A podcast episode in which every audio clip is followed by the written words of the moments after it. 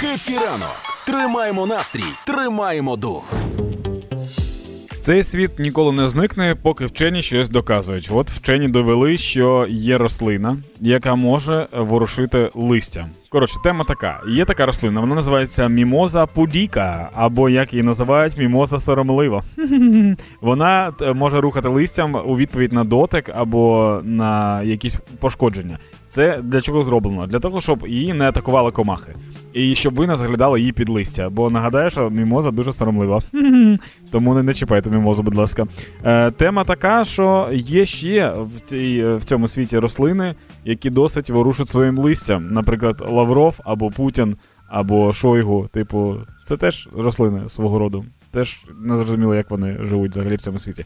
Але досить прикольно, що у вчених є на це час. Тобто в країні щось, не в країні, в світі постійно щось відбувається, і хтось з вчених такий дивиться новини, дивиться, що десь війна, потім повертає голову на вікно і такий стривайка. Цього листочка тут не було. І все, і так робляться найвеличніші відкриття у світі.